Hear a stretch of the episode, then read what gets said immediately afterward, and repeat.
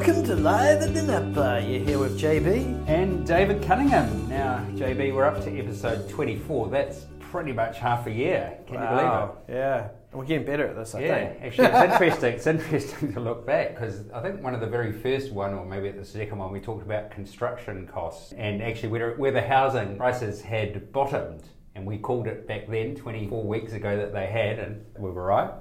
We've been calling inflation on its way down, and therefore interest rates are on their way down for a while. I don't know if we'll claim victory yet, but that's a topic for later in the conversation. But hey, shall we start with the topic of the moment, the election? And um, look, what was interesting today is we got this, uh, well, yesterday, you know, this word lucky Luxon. that's probably more about the inflation side. But what's your reflection on the result that we had on Saturday night? Well, I think as expected, you've got to be mindful, eh? Half a million special votes is quite a few. Yeah. So it's like you get election night and then you get like a massive chunk of the votes coming through afterwards. So Mm. we've obviously got a centre right government. We're all expecting that. I think the thing that was a surprise, obviously, on election night was just the swing away from Labor, right? And like when you saw it at an electorate level, uh, there was a massive swing from red to blue, and and obviously some of those senior Labor guys losing their seats. But look, the thing for me is um, if I reflect on it more from uh, an economy perspective and say, well, cool. You know, we're always getting changes of government. No one's useless as each other, right? So, um, There's what- occasional talent in there, give them their due. anyway, you know, so we've got this change of government. I think what, what it's going to drive is certainly an improvement in business confidence because this will be a much more business friendly government. I think it will drive pockets of improvement in consumer confidence, um, you know, particularly for people like homeowners and stuff and property investors, where our previous government was probably viewed as being pretty anti property. So I think property is a winner from this, but I think the thing is we've got to be careful not to get carried away because there's this really weird thing in New Zealand where we have these two camps. We have everyone that's kind of doom gloom, the world's coming to an end, New Zealand's going to end up in a big dark hole. And then we have people that kind of properties, you know, double every 10 years, they always go up and everything. And they seem to So it's each sort other. of it's the swinging pendulum that goes one way and then the other way. And when it's a national government business, I'm more, I'm more positive on what they say. I'm not sure if it really makes a lot of difference to what they do, but this Mm. sort of this, this sort of mood. Hey, and the other thing is always the Rugby World Cup. I mean, when we when we lost the was it the semi or final semi? I think it was about 25 years ago. I think economists calculated it cut one percent of GDP as New Zealand went into mourning. But you know, it was interesting Sunday morning or Sunday lunchtime talking to the uh, ZB, and it was just like there was this sort of euphoria across New Zealand that it was a double win, which was sort of interesting. We turfed that lot out, and we rugged the Rugby World Cup. It was sort of quite an interesting mood change. Yeah. But what you're saying is you don't think that changing government will immediately change the economic fortunes of New Zealand. Well, it's, it's, it's not. Look, you're right. I think we're, we've been in a bit of a doldrums. You know, I talked about it in China. They, Yeah, they're yeah. similar. I think don't underestimate the impact that being locked up and, and having our lives dictated to, you know, has impacted on the Kiwi psyche. And you combine that with the worst summer we've ever had, you know, floods, rain, hmm. terrible storms, getting locked up for COVID, weak economy, high interest rates. It's been a pretty bloody depressing time. And so, you know, I think all we need is some light at the end of the tunnel and we'll get that positivity back. So Imagine got, if imagine if there had been big job losses because you know through all that everyone's had a job if, if pretty much if you wanted one. Imagine how bad it would be. But then probably the economy would be in deep recession if unemployment had risen materially. And so uh, you could arguably say we've ridden through this terribly, you know, pretty serious thing, not too scathed. But Yeah. equally in rather bad nick. And I suppose we'll come on to some of the economic factors, but just sort of thinking about policies, how important, you know, there's a bunch of things that affect property and, and so on, especially. So let's just go through the things that the policies of national that will have an influence on property. So, firstly, investors, what are the th- changes there? that Well, are so- almost certainly going to happen. So there's really only the one big one, right, which is that National will basically reintroduce interest deductibility. Yeah. Which is today at 50% of Yeah. the interest, and it was scheduled to go to 25% in April. Instead, it will stay at 50, then go to 75, then go to 100 in 2026. So, will that have an immediate impact on property prices? Or, Um, or investor demand? yeah, or look, is I the th- fact I- that you still, you know, got high interest rates if you buy a property, and only half of it's deductible. It's Yeah. like a double whammy sort of. Yeah, so I think what you'll get is you, you will get activity off the back of that. You're going to get more active property investors who are looking for undervalued properties. They're chasing capital growth. Yep. They're looking Yeah, for undervalued properties and they've got the affordability and the cash flow to be able to transact. So I think the single biggest issue that we're going to face into is there's going to be a lot of people going, oh, I really want to get onto the property ladder now because my sense is prices have bottomed out. We've got a more property government that's more favourable towards property. There's going to be some policy changes that will support property. Interest rates have peaked. They might come down. I really want to get into property they simply can't afford it. So hmm. the property market won't take off again because the affordability is just not there. Interest hmm. rates are too hmm. high. You know, we're testing servicing at 9% interest rates. So the amount people can borrow, you know, compared to maybe three years ago is Yeah. down about So what were you 30%. testing? So two years ago, you know, the I guess when interest rates were 2.99 or 2.5, what were test rates then? About Five and a half. Five and a half, so almost, well, not far off double that. Yeah. Um, so despite the loosening of some of the, or the favourable sort of restoration of what was arguably right in the first place, you know, you can deduct interest when you've got a business, Yeah. which is called investment property. You know, debate about capital gains is another one, but despite that loosening, it's gradual first, and secondly, interest rates is actually the constraint.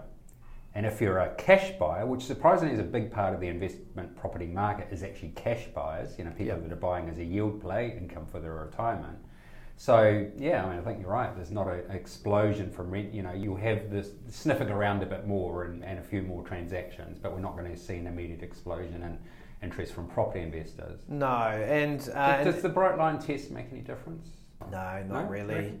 And look, so then it's a supply demand equation, right? And you sort of go, okay, well, we've had a very low level of listings over the last year Yeah, because yeah. no one's wanted to sell into a weak market. And so what's happened is you've got stockpiled up on the sidelines a lot of property that people want to sell. Right, but have been because the prices have been so weak, they haven't been bringing it into market. Yeah. So I'm expecting to see a lot of that property come back into the market now, post election, but all the way through next summer. Mm. So it's going to actually be a reasonable level of supply. Mm. There'll be an increase in demand, but some of that demand's simply not going to be able to transact Mm. because they won't be able to borrow enough to pay Yeah. the prices Yeah. that the vendors want. So, so probably fair to say then that without migrants having to find somewhere to live in New Zealand, and that's probably twenty to thirty thousand more households, and you know, through the hundred and ten thousand immigration, sort of thirty odd thousand households. Without that, the property market arguably would still be quite weak, driven by very, very high interest rates. yeah. Yeah. Okay. Yeah. So maybe the you know balancing each other out.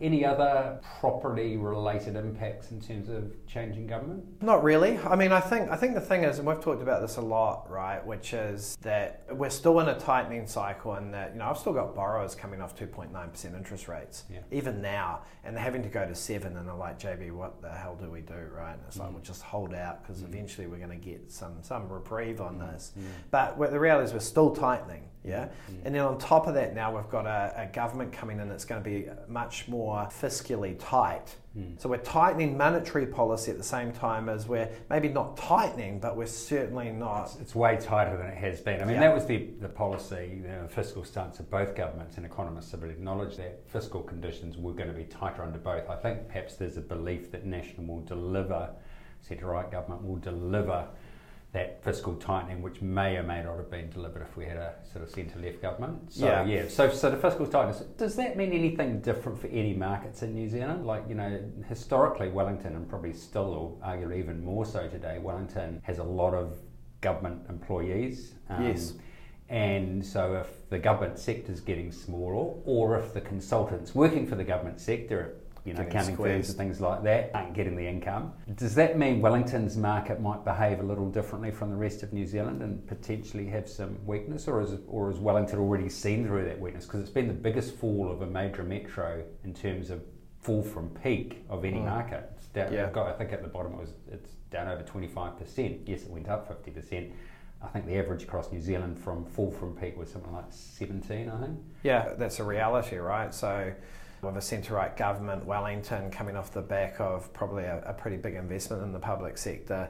There's got to be some impact from that. Yeah. But as you say, look, house prices down there were already down 20%. Yeah. And uh, there's some interesting dynamics down there because, you know, land is reasonably scarce in, in Wellington. So it's a city that struggles to grow anyway.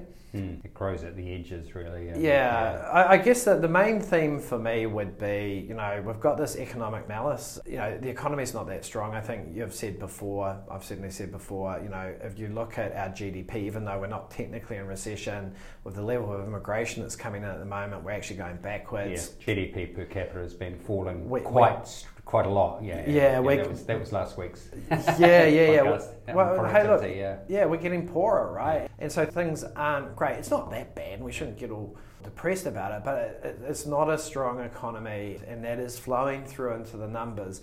And I think from from our perspective, when we're talking about that, we're thinking about interest rates. Mm and I guess that's a strong driver for our belief mm. that we're going to start seeing interest rates decreasing. By hey, so, so JB, let's pivot to inflation. And you know, here's a little anecdote on stuff this week. There was a story that was someone had found a receipt from shopping at Countdown 20 years ago in Christchurch, and yeah. so what the journo did was take that receipt, find all the items on it, today, there are two or three that aren't there today, but yeah. found all the items today and priced the difference and so on.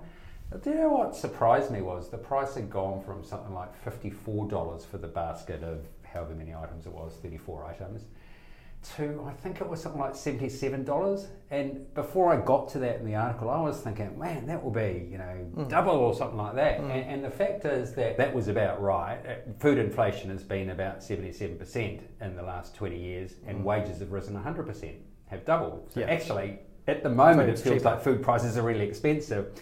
Surprise to me, anyway, that food prices relatively to 20 years ago and relative to wages are cheaper. Anyway, there's an anecdote on inflation maybe it's not as strong over time as we think, and wage growth has exceeded it.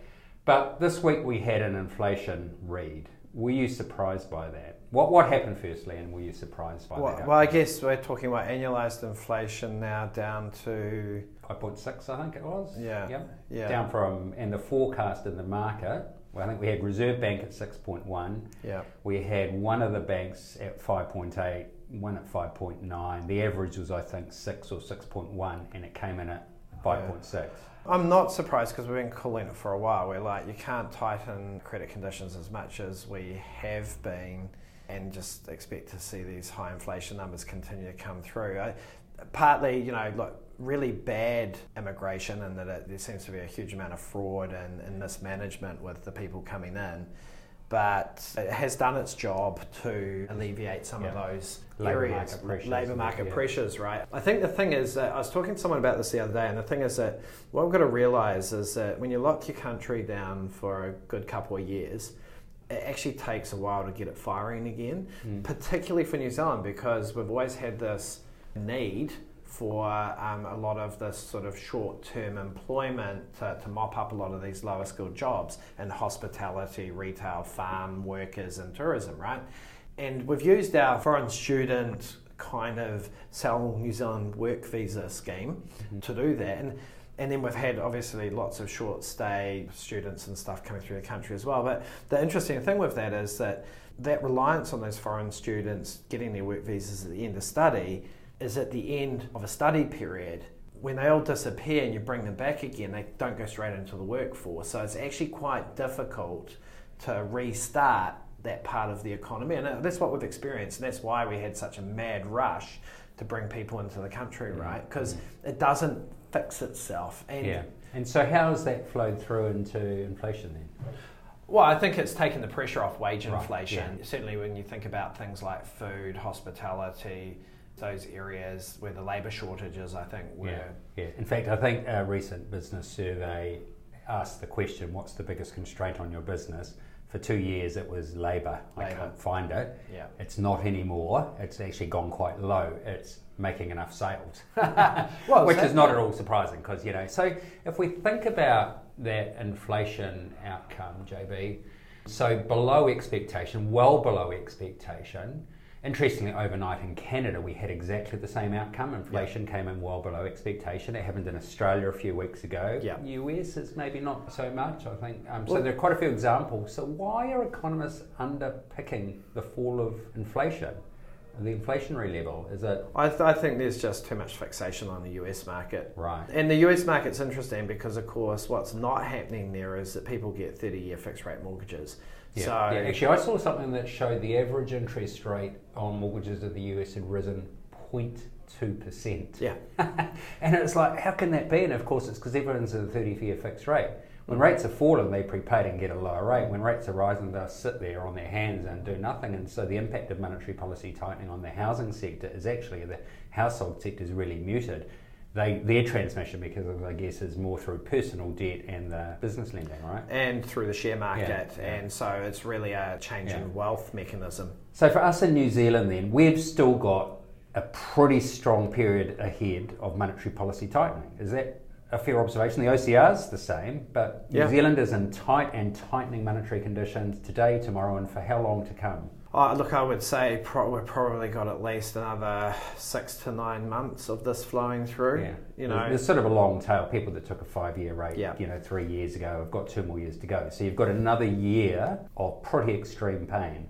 Yeah. For increasing, not just extreme, but increasing pain on average, which is which is coming out of Kiwis' wallets, yeah. and then that's coming through to lower retail sales. And I think we were talking about this earlier in the week, but we're now in a position where we've been experiencing a drop in unit sales for a while. You know, people are making their dollars mm. go fit, buying less but spending yeah. the same amount. Yeah. What we've seen more recently is an actual drop in the dollar yeah, sales, extraordinary, as well as unit sales. So, so, so the dollar value of sales fell, yeah. the unit amount of sales fell even more, and yet wages are growing. So the difference is going to interest, I guess.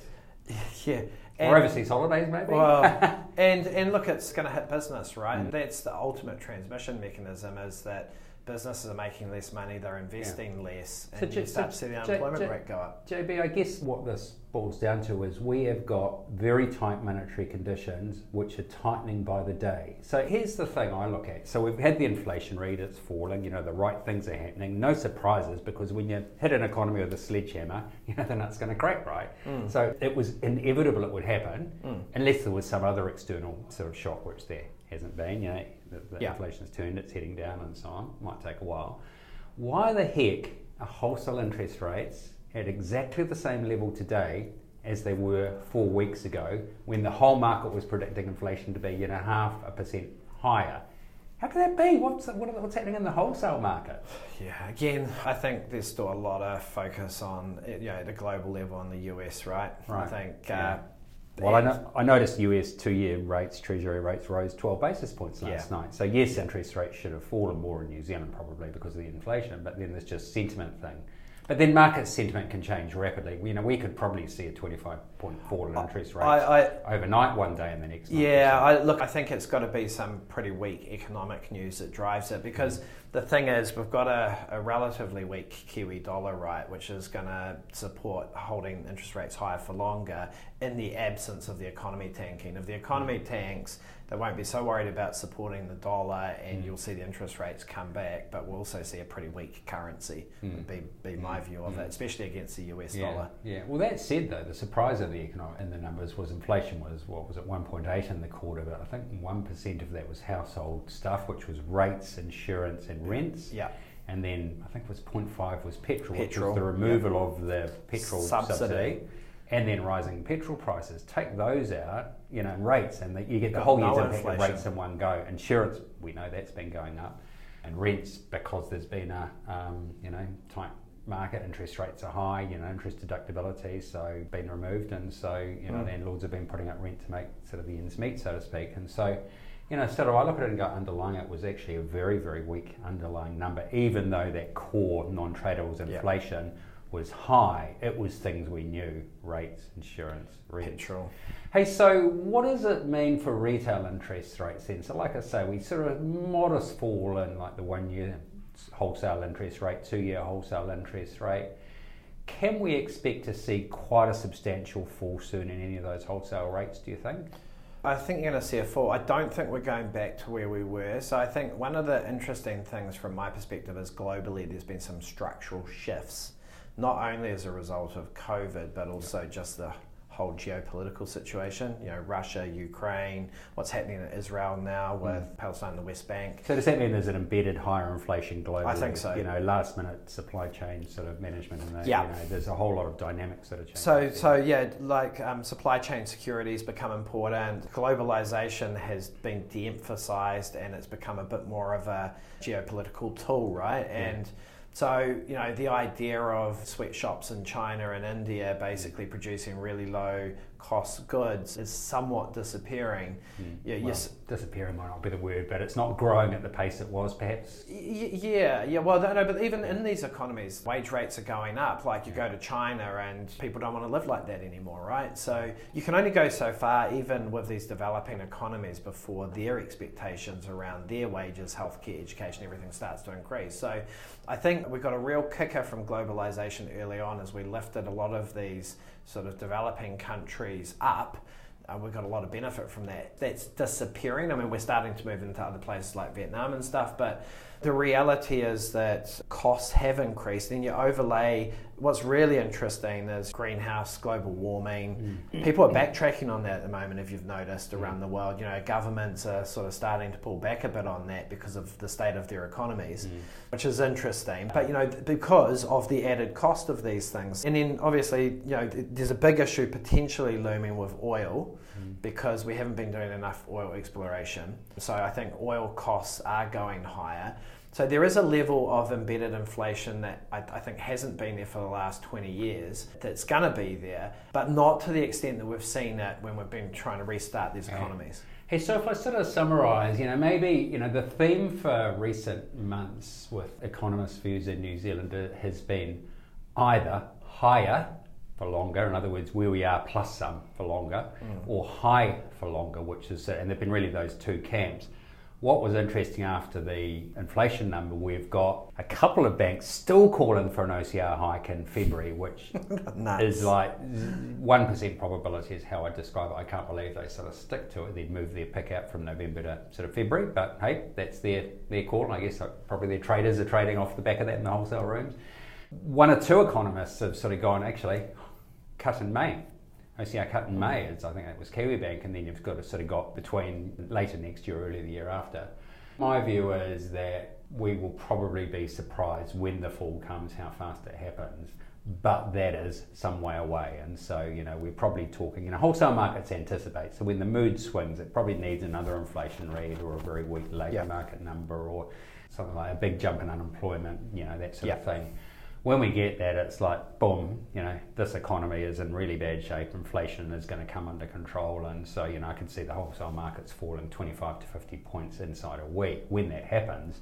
But when that happens, could be one month, six months, four yep. months, three months sort of thing. Who knows? So, you know, my, my sort of reflection is, you know, those short terms remain the best value in terms of when that fall happens, is it within a year? If so, then you get the benefit of falling rates, but you've got protection in the meantime. You know, to go two years, quite possibly, you know, you're locked in a higher rate, and, you're wishing you hadn't gone two years. So, I, you know, my sort of gut feel, not specific advice for customers, but my sort of general perspective is one year remains about the right term. I, yeah, look, my view is one year if you feel comfortable. If you're nervous and anxious about interest rates, then go as far as two years, but certainly shouldn't be fixing it longer than that. Yeah, yeah. Okay, hey, let's wrap it up there, JB. Yeah. Catch you next week for episode quarter of a century, 25 next week. So uh, maybe there's a little celebration there. Awesome. Thanks. Cheers. Thanks for listening to today's podcast. If you have any questions or things you'd like us to talk about in the future, get in touch with us at david at squirrel.co.nz or john at squirrel.co.nz. And please do share this uh, and subscribe anywhere you get your podcasts. The opinions expressed in this podcast are not financial advice or a recommendation of any financial product. Any commentary provided are personal views and are not necessarily representative of the opinions of Squirrel. As always, we recommend seeking professional investment or mortgage advice before taking any action.